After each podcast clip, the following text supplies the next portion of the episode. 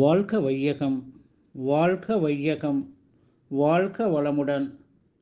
அருளாசன் அருட்தந்தை வேதாத்திரி மகரிஷி அவர்களும் இறைநிலையும் என்னுள் சுக்குமமாக எழுந்தருளி இருபது நாலு ரெண்டாயிரத்தி இருபத்தி ரெண்டு புதன்கிழமை இன்றைய நாள்காட்டி வரிகளுக்கான கவிவரிகளையும் அதற்கான விளக்கத்தையும் சிறப்பிக்க வேண்டுமாய் சங்கல்பம் மேற்கொள்கிறேன்.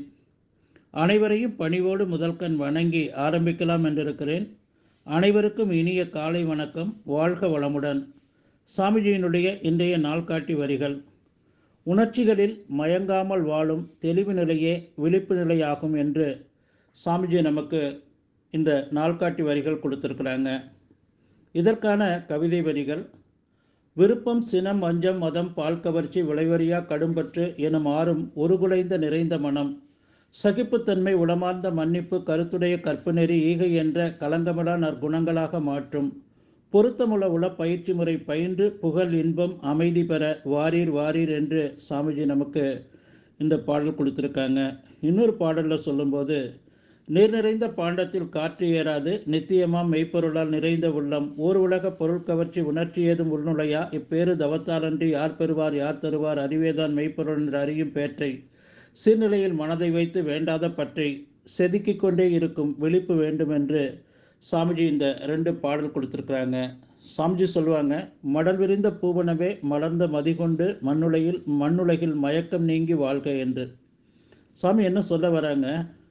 ஒரு தாமரை குளம், அது சேரும் சகதியுமாக இருக்கும். அதனுடைய வேர்களெல்லாம் அந்த தாமரை குளம் முழுவதும் படர்ந்து இருக்கும். அந்த தாமரையில் ஒரு மொட்டு வைக்கும்போது அந்த தண்டு அந்த தாமரை குளத்தை விட்டு ஒரு அரை அடி மேலே இருக்கும். அதன் பிறகு அந்த மொட்டு வளர வளர வளர அந்த தண்டும் வளர்ந்து அந்த குளத்துக்கும் அந்த தாமரை பூத்து மலர்ந்து இருக்கக்கூடிய அந்த மலருக்கும் இடையில பார்த்திங்கன்னா நிறைய டிஸ்டன்ஸ் இருக்கும். மடல் விரிந்த பூவனவே மலர்ந்த மதிகொண்டு மண்ணுலகில் மயக்கம் நீங்கி வாழ்க. ஒரு தாமரை எப்படி தகுதிக்குள்ளே இருந்தாலும் அது மொட்டு அதே மலர்ச்சி பெறும்போது எப்படி தனித்து இருக்கோ அதுபோல் நாம் இந்த பூமியில் வாழ்ந்து கொண்டிருந்தாலும் நிறைகுடமாக நம்ம வாழணும். பதஞ்சலி யோக சாஸ்திரத்தில் உடலுக்கு, உயிருக்கு, மனதுக்கு, அறிவுக்கு சொல்லி வச்சிருக்கிறாங்க. ஈயமம், நியமம், ஆசனம், பிராணாயாமம், பிரத்யாகர, தாரணா, தியானம், சமாதி. முதல் ரெண்டு உடலுக்கு, அடுத்த ரெண்டு உயிருக்கு, அடுத்த ரெண்டு மனதுக்கு, அடுத்த ரெண்டு அறிவுக்கு. அதே வடநூறால் சொல்லுவாங்க, இந்த உணர்ச்சி நிலைக்கு காம, குரோத, லோப, மோக, மத, மாச்சரியம் என்று இந்த ஆறு குணங்கள் ஒருத்தங்கிட்ட உணர்ச்சி நிலை குணங்கள் வரும்போது இன்னும் நாலு சேர்ந்துடுங்கிறாங்க. தப்பம், தம்பம், தப்பம், சூசை, அசூசை என்ற பத்து வந்துடும். அப்போ இந்த உணர்ச்சி நிலையில் இந்த பத்தும் தான் பொய், கொலை, களவு, சூது, பாலொழுக்க தவறு என்ற ஐந்து பெரும் மா பழி செயல்களை ஏற்படுத்தி கொண்டு இருக்கு. அப்போது இதை தூய தமிழில் சொல்லுவாங்க சாமிஜி: பேராசை, சினம், கடும்பற்று, முறையற்ற பால் கவர்ச்சி, உயர்வு தாழ் மனப்பான்மை, வஞ்சம், இந்த ஆறு குணங்கள் வந்துருச்சுன்னா இன்னும் நாலு சேர் என்ன சொல்கிறாங்க? அச்சம், அவமானம், அதிகார போதை, தற்பெருமை. அப்போது இந்த உணர்ச்சி நிலை வாழ்க்கையில் மனிதன் எதையும் சாதிக்க முடியாது.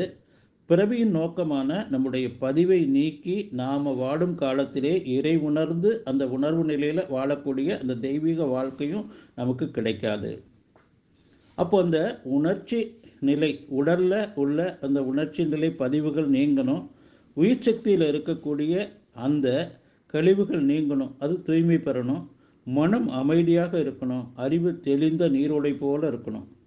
அப்போது நாம் ஒவ்வொரு மைக்ரோ செகண்டும், ஒலிம்பிக்கில் சொல்கிற அந்த ஒவ்வொரு மைக்ரோ செகண்டும் நம்ம என்ன பண்ணணும்? விழிப்பு நிலையிலேயே இருக்கணும். நம்ம ஒவ்வொரு செயல் செய்யும் போதும் எண்ணம் வரும்போதும் இது பாசிட்டிவா, இந்த எண்ணத்தால் நமக்கும் பிறருக்கும் நன்மை விளைவிக்குமா, அப்போ நன்மை விளைவிக்கக்கூடிய அந்த எண்ணத்தை மட்டும் நாம் எடுத்துக்கொண்டு அதற்கு புறம்பாக இருக்கக்கூடியது எல்லாம் நம்ம நீக்கி கொண்டே வரணும். இப்போ இந்த ஆறு குணங்களை எப்படி மாற்றணுங்கிறாங்க? பேராசை என்பதை நாம் ஆசை சீரமைத்தல் செய்து நிறைமனமாக மாற்றிக்கொண்டால் நமக்கு அந்த உணர்ச்சி நிலை நீங்கி விழிப்பு நிலை வந்துடும். சினம் சகிப்புத்தன்மையாக மாற்றிக்கணும். அதே போல் சினம் தவித்தல் பயிற்சி சாமிஜி கொடுத்துருக்காங்க, அந்த பயிற்சியை செய்து நாம் பழகிக்கொள்ளணும். கடும்பற்று, நான் யார் என்ற அந்த உணர்வோடு வாழும்போது அந்த பற்று நீங்கும். முறையற்ற பால் கவர்ச்சி, கற்பு நெறியோடு வாழணும். உயர்வு தாழ்வு மனப்பான்மையை சமநோக்காக மாற்றிக்கொள்ளணும். வஞ்சத்தை மன்னிப்பாக மாற்றிக்கொண்டு வாழ பழகிக்கொள்ளணும். இந்த விழிப்பு நிலையில் ஒவ்வொருத்தரும் வாழும்போது நமக்கு அந்த உணர்ச்சி நிலை நீங்கி அமைதி பேரானந்த நிலை கிடைக்கும் என்று சொல்லி நன்றியோடு நிறைவு செய்து கொள்கிற இன்றைய சிந்தனையை வாழ்க வளமுடன் வாழ்க வளமுடன் வாழ்க